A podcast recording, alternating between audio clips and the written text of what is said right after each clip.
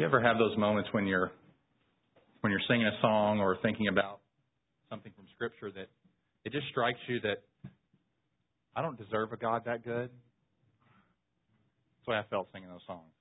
I just don't deserve God to be that good to me.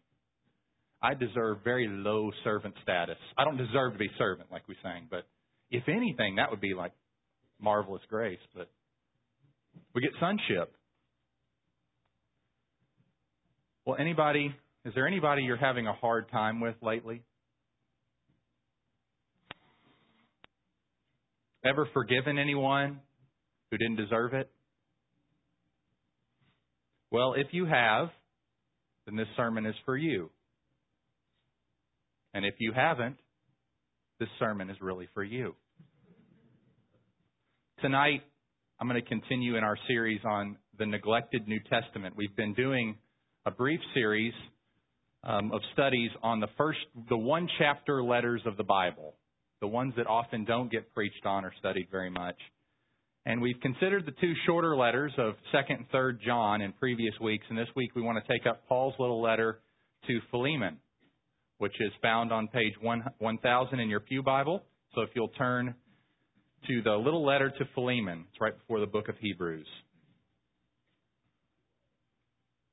Now, in the next three weeks, we'll make our way through this little letter, so I'm not intending to preach the whole thing tonight. In fact, I'm going to confine our attention to just the first seven verses of this little letter. But before we read the letter in its entirety, maybe just a little background on this would be a little helpful. Um, Paul is writing to a man, probably an older man, named Philemon, who was probably converted under Paul's ministry.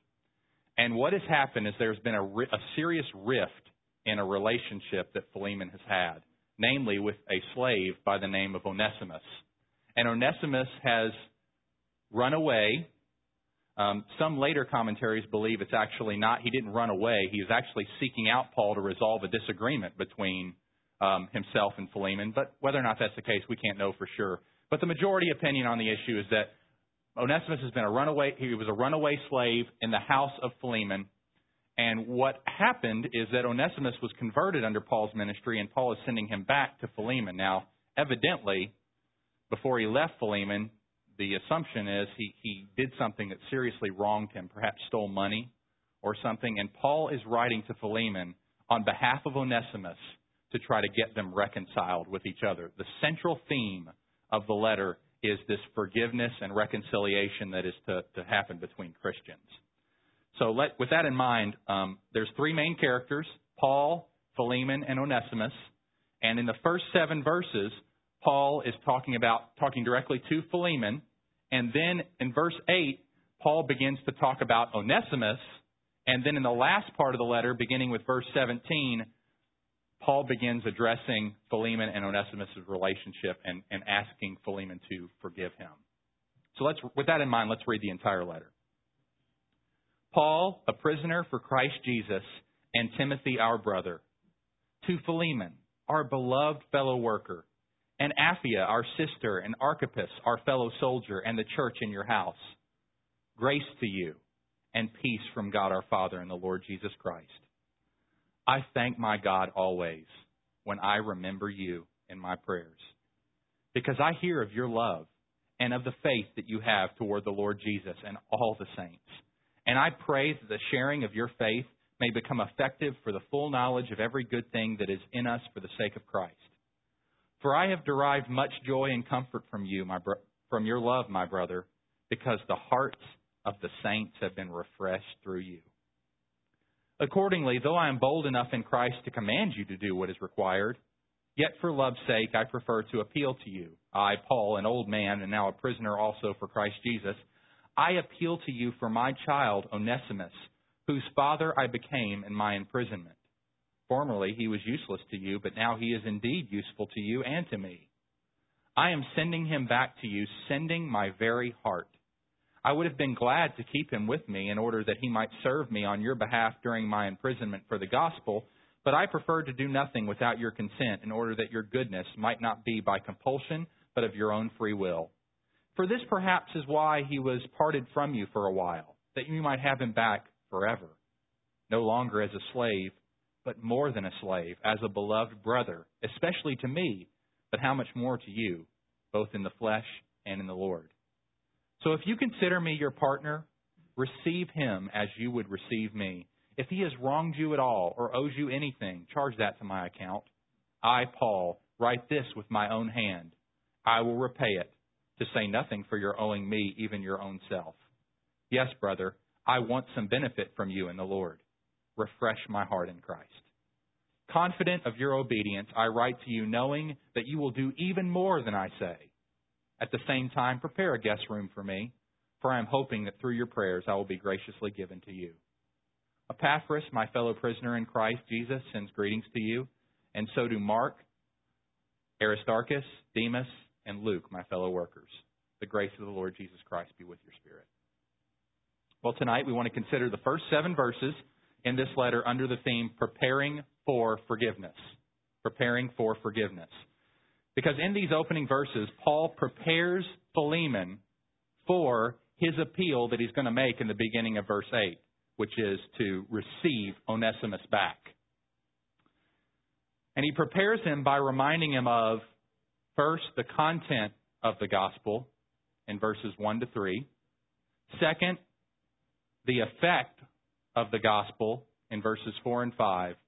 And third, the claim of the gospel in verses 6 and 7. So the main point of tonight's sermon is this that in order to forgive someone, in order to forgive someone, we must understand what the gospel is, what effect it has had on our lives, and what it what claims it makes upon our behavior toward others. So let me say that one more time because this is a big idea tonight, okay? In order to forgive someone, we must, we must, if we're going to biblically forgive each other, we must understand what the gospel is, what effect it's had in our lives already, and what claim it makes upon us for our behavior in the future toward others. So those are, those are my three points. The content of the gospel, what it is, the effect of the gospel, what it's done, and the, the claim of the gospel, what it requires us to do now. Okay? So first of all, the content of the gospel, and that's in verses 1 through 3. Now, Paul begins by reminding Philemon of what the gospel is at its heart, doesn't he? He introduces himself, as is customary in all of his letters, Paul, a prisoner for Christ Jesus, and Timothy, our brother, to Philemon, our beloved fellow worker. So Philemon wasn't just converted under Paul's ministry, he was evidently very useful in ministry with Paul for a time. Because whenever Paul uses that designation, fellow worker, he's usually not just talking about regular Christians that were converted under his ministry. He's talking about people who worked alongside him in gospel labor. And he writes to Apphia, our sister, and Archippus, our fellow soldier, in the church in your house. Many people think this is Philemon's family. It's his wife and his son. And in Colossians chapter 4, which is kind of a parallel with Philemon, Archippus is talked about as being very useful to Paul as well. So this whole family is a godly family. It's a family that is that has history with the Apostle Paul and that it has been very fruitful for the Apostle Paul in terms of his their co-labor with him. So Philemon is being addressed along with perhaps we can't know for sure, but perhaps his wife and his son, um, and the church that meets in their home. Which is a very kind of savvy move on Paul's part, isn't it? Because he intends this letter not only to be read by Philemon, but also by the church we have responsibilities to each other. It's not just a private matter when Christians are having issues. It's a it's a it's a church concern. That doesn't necessarily mean that every problem between Christians gets broadcast in the church, but it isn't it does affect the entire church. And that's why it's so important that we deal with unforgiveness in our hearts if we have any unforgiveness or bitterness toward each other. But here's the summary of the gospel that Paul gives in verse 3 Grace to you and peace from God our Father and the Lord Jesus Christ. Now imagine you're Philemon and you receive this letter. And the first thing that Paul does, as he does as customary in all of his letters, is remind his readers of the content of the gospel, which is grace from the Father, peace from the Father, and the Lord Jesus Christ. So the summary of the gospel is that here we have grace and peace. By grace, we have been treated by God the Father far better than we ever deserved, as we sang tonight. marvelous grace of our loving Lord, grace that is greater than all of our sin. And the grace that we have received, the, great, the grace that God has treated us with, the kindness that we've received from God is unbelievable. We have peace with God where we were once at war with God because of our sin. God's justice demands that our sin be punished. Nevertheless, Christ takes our sin upon himself and dies in our place, suffering the wrath of God for our sins. And we are, have peace with God. As Romans 5 1 says, we have, having been justified by faith, we have peace with God through our Lord Jesus Christ, and we enter into the sphere of grace, which is all around us. God continually treating us kinder and kinder and kinder than our sins deserve Him to treat us. But because Jesus has died for us, we have peace with Him through faith, and we are treated by God with unbelievable grace. So he reminds him of the content of the gospel. Now, why does he do this? Why would Paul spend time at the beginning of this letter reminding Philemon of the peace we enjoy with God and the grace we have received from Him. Why does He do that? Because we've been treated by God far better than we deserve. And how can we, who have been treated by God with such kindness, withhold from others the very forgiveness that we ourselves have received? He's kind of pushing that in Philemon's face right at the very beginning, reminding him of the grace that he's received from God and the peace that he enjoys with God. So are you going to be not at peace with others? Are you not going to treat others with the same grace that God has extended to you? Isn't this similar to the parable that Jesus told in Matthew 18? Remember that about the two debtors? The one debtor who was forgiven this 10 talent debt, and this other debtor who was not forgiven this large debt, or was forgiven this large debt and would not forgive his own servant this small debt in comparison to the large debt that he had been forgiven. That's exactly what Paul is doing. I don't have time to turn there, but if you want to read that story for yourself, you can find it in Matthew 18. But anyway, Philemon is being reminded of God's kindness to him.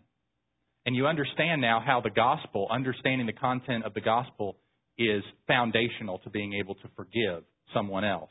Why? Why? Why is the gospel foundational to our forgiveness of others?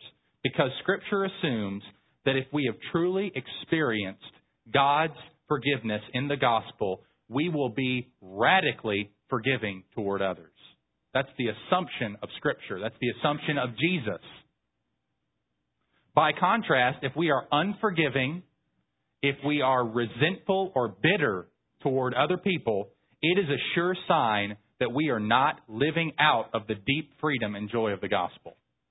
You meet a bitter person, you meet a resentful person, that is a person who is not experiencing the gospel. If they're a Christian, that's their root issue. That's the, the fruit is the bitterness and resentment in their life. The root is a failure to appropriate the gospel in their own lives and understand how great of a sinner they really are. Here's a helpful quote from the Gospel Centered Life, which is a curriculum we've been uh, using very, very fruitfully, I think, in our high school Sunday school class. And I'll just read from one of the articles that we read together a couple weeks ago. So the high schoolers will think, hey, we read that. When we say, I just can't forgive that person for what he did to me, when we say things like that, we are essentially saying, that person's sin is greater than mine. Our awareness of our sin is very small, while our awareness of another's sin is very big. Our underlying feeling is that we deserve to be forgiven but the person who offended us does not. Their offense against me is greater than my offense against God. But when we embrace a gospel perspective on our own sin, we recognize that the sin debt God has forgiven on our behalf is greater than any sin that has been committed against us. Forgiveness is costly. It means canceling the debt when we feel like we have every right to demand payment. It means absorbing the pain, hurt, shame, and grief of someone else's sin against us. It means taking the initiative in longing for repentance and restoration. But this is exactly how God has acted toward us in Jesus Christ. He canceled the debt that he had every right to demand payment for. He canceled that debt. He absorbed the pain, hurt, shame, and grief himself he took the initiative in longing for repentance and restoration. And through the gospel, the Holy Spirit empowers us to do the exact same thing toward other people. So that's why understanding the gospel is foundational to being able to forgive anybody from your heart. So that's the content of the gospel. Number two, point number two, um, the effect of the gospel. The effect of the gospel, verses 4 and 5. Notice what Paul says to Philemon here. I thank my God always when I remember you in my prayers because I hear of your love and of the faith that you have toward the Lord Jesus and all the saints. Now, do you think God? Do you think Paul prayed for a lot of people? I mean, I just I'm always, always, always rebuked when I read the example of the Apostle Paul here and how he says, "I thank my God always when I remember you in my prayers." He is a man who values prayer, who understands the role of prayer in his own life and ministry, and continually he is thankful to God for the people that he has a privilege of knowing. And here's why he's so thankful to God. Verse 5 Because I hear of your love and of the faith that you have toward the Lord Jesus, toward all the saints. Philemon's life has been obviously transformed by the gospel, hasn't it? It has become, it's a faith life. It's a life that has faith in the Lord Jesus Christ, an eye toward Jesus Christ and everything. And it has a, it's a life that has great love for other people, especially believers. The love that he has for all the saints. Our lives are forever changed when we embrace the gospel. And Philemon's life was transformed, and Paul reminds him of how the gospel has transformed him in verses 4 and 5. So, how has the gospel transformed Philemon? It's produced faith in him. It has moved him to be a faith, to have a faithful life, a life full of faith in Jesus, and a life of love toward the saints. That's the faith working itself out through love to the people of God. And for what does he thank God? He doesn't thank God for all of Philemon's love for him. You know, it's easy, in some sense, easy to do that. I'm so thankful that person for how they care for me. And we should be thankful for that. We should care for each other. But Paul's heart is so large that he gets encouragement from when he sees Christians loving other people and giving themselves to them. And he never, he doesn't think, huh, why don't they give that to me? I'm sitting here in jail.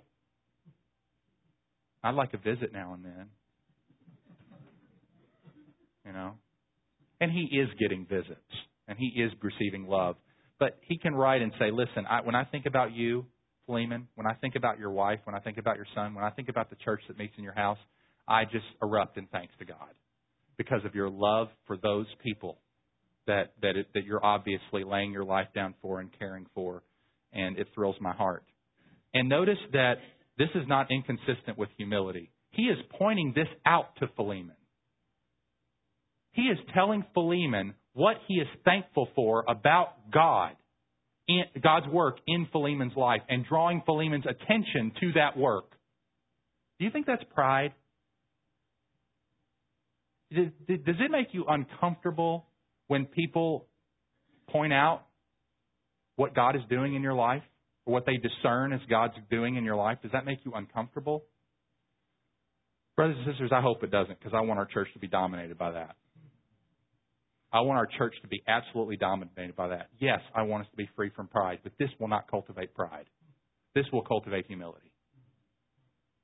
No one has taught me more about the importance of this practice in pastoral ministry besides the Apostle Paul than C.J. Mahaney.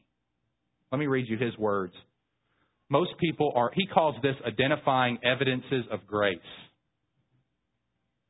And that's what Paul is doing in Philemon's life. He is identifying evidences of God's work in Philemon for Philemon's encouragement. Because he wants Philemon to recognize that God is at work in his life, that God, I mean, he's a, Philemon's a leader. He probably never gets encouragement. Leaders rarely get encouragement. I'm not saying that because I don't feel encouraged. I do. but leaders rarely get that encouragement. And Philemon, Paul, as a wonderful example of what a senior Christian is to be, investing in the next generation, pouring his life into Philemon. He encourages him with specific evidences of what God is doing in his life. And here's what CJ says. He says, Most people are more aware of the absence of God than the presence of God. Most people are more aware of the presence of sin than evidences of grace. I mean, no one has to go around and remind you that you're sinful, do you? Do they? I mean, you know that. That's a daily reality experienced all the time. What is not as experienced is where God is at work. And here's where CJ gets insightful. What a privilege and joy it is to turn another person's attention to ways in which God is at work, because so often people are unaware of God's work. And much of God's work in our lives is quiet, it's not spectacular. It's rarely obvious to the individual, and normally it's incremental and takes place over a long period of time. So informed, continuing, CJ says, so informed by Paul's leadership, I want to interact with everybody by identifying an evidence of grace. Because if they are a Christian, I know God is at work in their lives. What a joy it is to discern where and how God is at work, draw people's attention to it, and celebrate God's grace in their lives to God's glory. The fact that we get to do this, CJ says, how cool is this? How cool that we get to do this for each other. That to God's glory, we get to point out what God is doing in each other's lives and celebrate that as an act of worship. When we don't do that, we're not bringing worship to God. We're obscuring worship. We're obscuring possibilities for worship.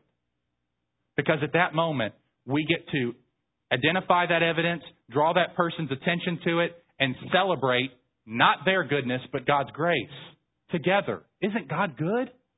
He's working in you. And that, that encourages each other and it, it blesses the Lord. Going on, CJ says, I also know that this is critical preparation for any correction that genuinely needs to take place in their lives. Because identifying God's work in their lives gives them faith for the correction they might be in need of. And they can consider that correction without collapsing under that correction, being unaware that God is at work in their life. Paul knows that. CJ knows that. Because he's getting ready to bring a word of correction to Philemon or ask of him something that's going to demand a response. And so Paul is a good, godly leader, is kind of front loading encouragement, plenty of encouragement. In conclusion, CJ writes this See, Paul's correction of people is effective because he has faith for them. When we correct people, they can tell whether we have affection for them and faith for them. I would encourage all of us to restrain ourselves from correcting someone until we have developed to some degree affection for them and faith for them. Don't correct anybody that you don't have affection for and faith for. Faith for change. So, CJ concludes by saying, How do I identify evidences of grace? And he gives us what he calls a starter's kit. So I'll just share that with you. I recommend a starter's kit for recognizing evidences of grace. It's a starter's kit, but you will never outgrow or exhaust it. Just take two categories the fruit of the Spirit and the gifts of the Spirit. Familiarize yourself with how the Holy Spirit gifts people, and familiarize yourself with the work of the Holy Spirit evidently in a person's life love, joy, peace, patience, kindness, goodness, gentleness, faithfulness, self control. And then he says this work from these two categories and lists Study those lists in the Bible, look up from studying those lists, and behold the Christians around you. You will see God at work everywhere you look. God is working. God is very busy. God, give us the eyes to see how you are at work so we can identify that, draw people's attention to it, celebrate it, and assign all glory to you for that work. One of the great benefits of the church is as we come together, we can help perceive how God is at work in each other's lives. A church that is dwelling richly on the content of the gospel and pointing out to each other the ways that same gospel is bearing fruit in their lives will create an incredible climate of forgiveness in that church. We will be a more forgiving people as we are more encouraged by God and more encouraging to each other. It will be easy to forgive each other. Easy to forgive each other if that climate is the climate of Heritage Baptist Church. And I want you to know I want that climate to be the climate of this church. I want me, our pastors, and you all to see it as one of your Christian responsibilities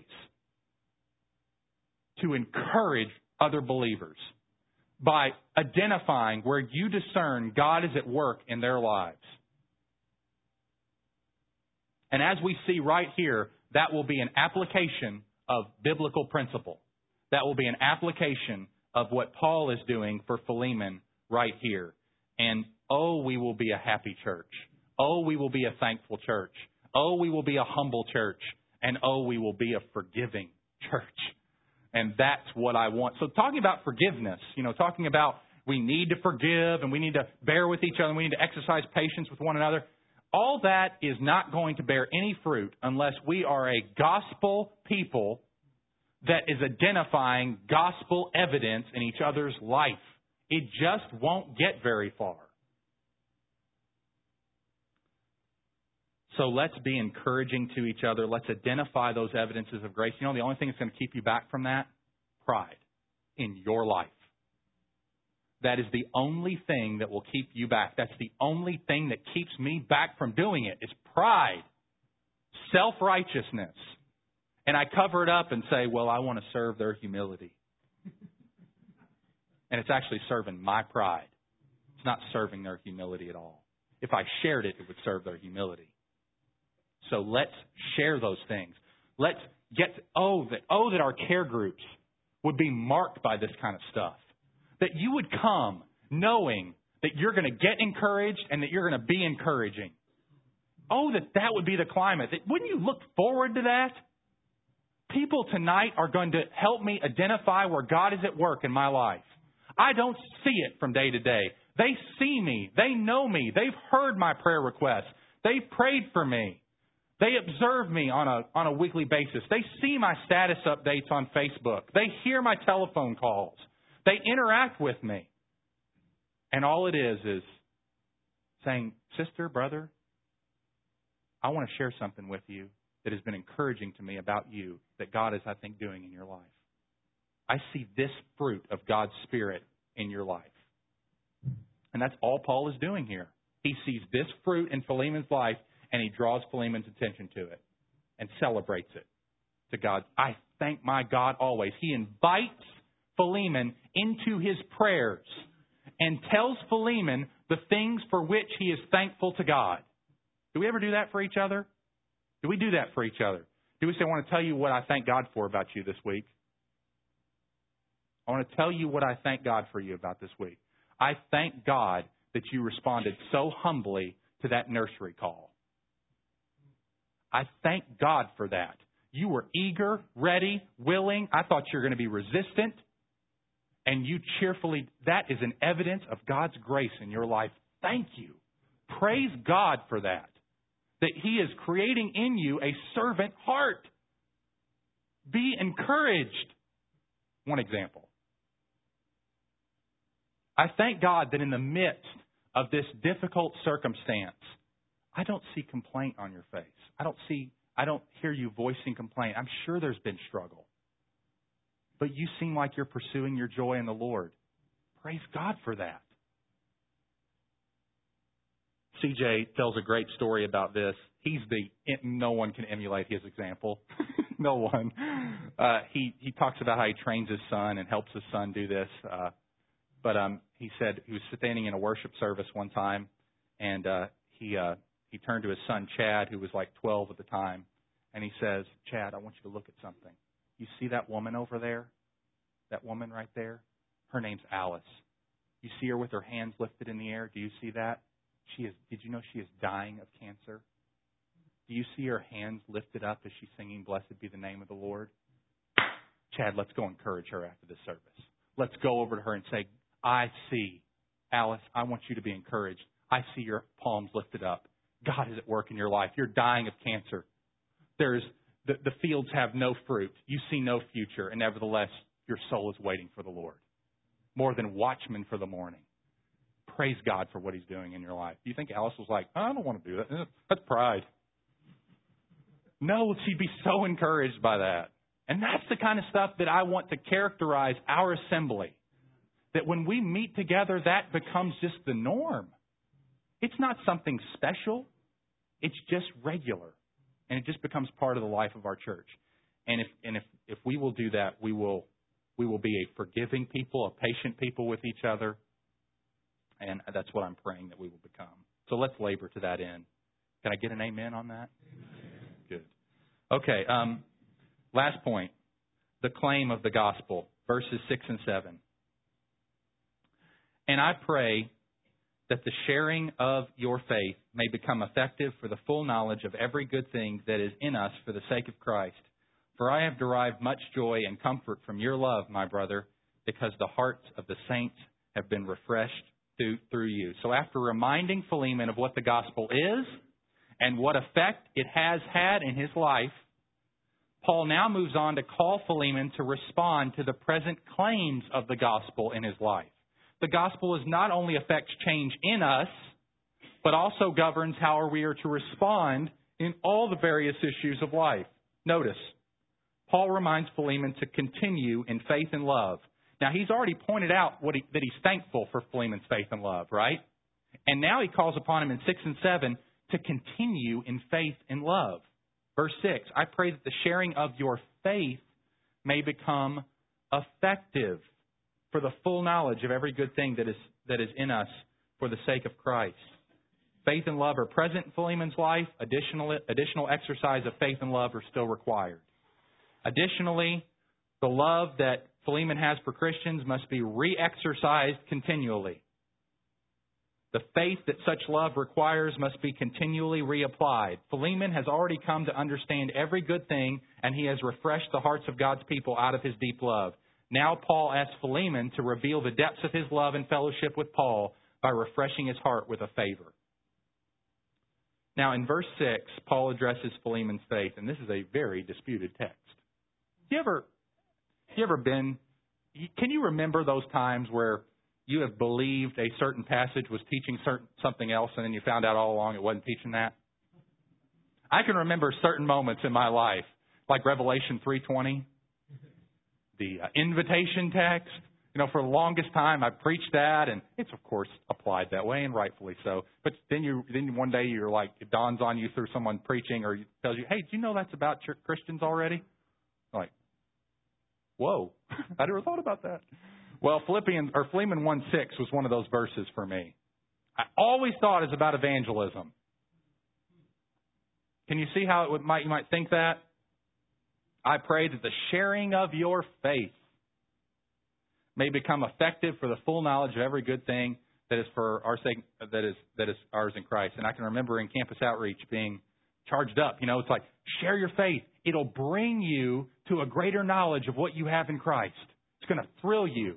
I'm thinking, yeah, that's great. I want that. And of course, that's a biblical truth. That as we share our faith, we become more, the, the God works the gospel deeper in our own lives as well. You're not the only one benefiting from sharing the gospel, or they aren't the only one benefiting from sharing the gospel. You are as well. But that is not the point of this text. So I'm sorry if I knocked your foundation out tonight. Like crushed your favorite verse. Oh no! He's ruining my verse. I'm not trying to do that. I pray that the sharing of your faith may become effective for the full knowledge of every good thing that is in us for the sake of Christ. Here's how Douglas Moo uh, describes the essence of this text, and I agree with his interpretation. Here's what here's what he says. He says, "This is a paraphrase, okay, of what what he's calling Philemon, what Paul is calling Philemon to do in this verse. Philemon, I am praying that the mutual participation that arises from your faith in Christ that we share and that you share with other Christians might become effective in leading you to understand and put into practice all the good that God wills for us and that is found in our community and do all this for the sake of Christ. In other words, Paul is calling Philemon to exercise his faith in Christ and the gospel and live out the implication of the gospel, of his faith, which in this case is to forgive just as he's been forgiven. That's the point. He's calling him to live out the implications of his faith, to continue to live out the implication of his faith, to allow this mutual participation that arises from faith to become effective and to work its way into, the, to, into his life and behavior. In this sense, it's basically saying, I want you to behave like a Christian right now in this situation. Is is kind of the, the essence of what he's saying. And that will yield a greater understanding of what you have and a fuller understanding of all the good that God has in mind for us. So, what's the application from this third point about the claim of the gospel and gov- the gospel governing our behavior? It's this we don't get to respond the way we want to people. We don't get, brothers and sisters, we don't get to respond the way we want when we are wronged. We don't get that. That's not in the Bill of Rights of Christianity. We have to submit those feelings, submit those wrongs against us to the Lord and live according to His Word and govern our behavior and our response by how He calls us to respond. The claim of the gospel on us is to respond the way most consistent with the gospel, not how we feel in that moment. So when we are wronged, we need to stop and think how does the gospel call me to respond in this situation? What is the response that will glorify God? What is the response that is most consistent with the way God has treated me? That's the question to ask. And you ask this question what will be the response that will most magnify God and most increase my joy? Because that's what Paul's telling Philemon to do. He says, as you exercise your faith in this way, as you reach out to Onesimus, forgive him for his sin, you will have a fuller understanding of the gospel for yourself and all the good that God has in mind for you. Notice what God does here, right? He tethers our joy to our obedience. He says that if you want to experience more of God, more of His joy, more of His goodwill for you, then you have to respond this way. And haven't we experienced that? Haven't we experienced that? When we have governed our lives by how the gospel calls us to respond, not how we want to respond, we look back on those situations and we think, God was so good. That was so precious. The way that, yes, God's will is good and perfect and pleasing. Yes, it is.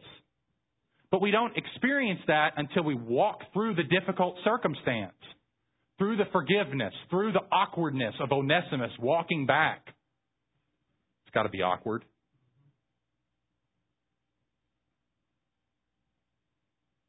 So while we cannot always affect reconciliation, this is my conclusion which is conditional upon repentance. We can't always affect the reconciliation that we desire with others.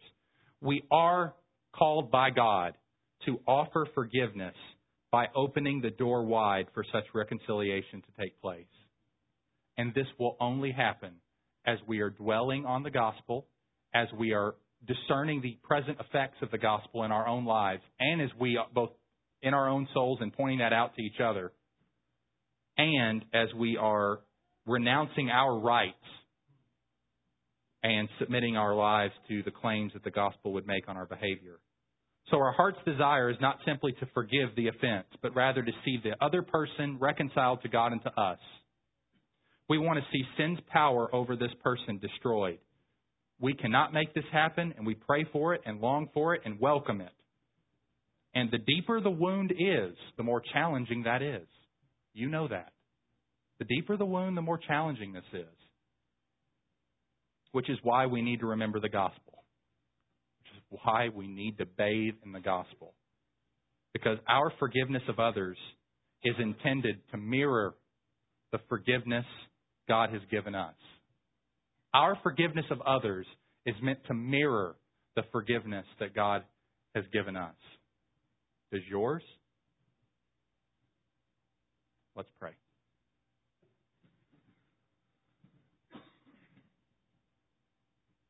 Father, we end tonight um, thanking you for the goodness of the gospel, for the grace and the peace that we have with you, the grace we continually receive from you, and the peace that passes all understanding. Um, that is rooted in the objective peace that we enjoy because of Jesus and his work on the cross for us. We pray that that gospel would so work deeply in our souls. Lord, we feel like so often that um, it's like the Coke machine that we put the money in and we hit the button and the Coke doesn't drop. It just doesn't fall. So we start to shake the machine in hopes that it'll drop. That's that's our lives. We just we we put the gospel in Sunday after Sunday after Sunday and read it in our in books and in the Bible and yet all the while it just doesn't drop the way it should in our lives. And so we pray that you will by your grace just smack the side of that machine until it drops. We pray that you will keep rooting the gospel deeply in our souls, in our hearts, and forming the image of Christ deep in our lives so that we will be not only a gospel saturated people that are under the gospel continually, but that that gospel that is so saturating us all the time would work itself deeply into the pores of our soul and and work it work its way out in the sweat of faith and love and forgiveness. We pray all this in Jesus' name. Amen.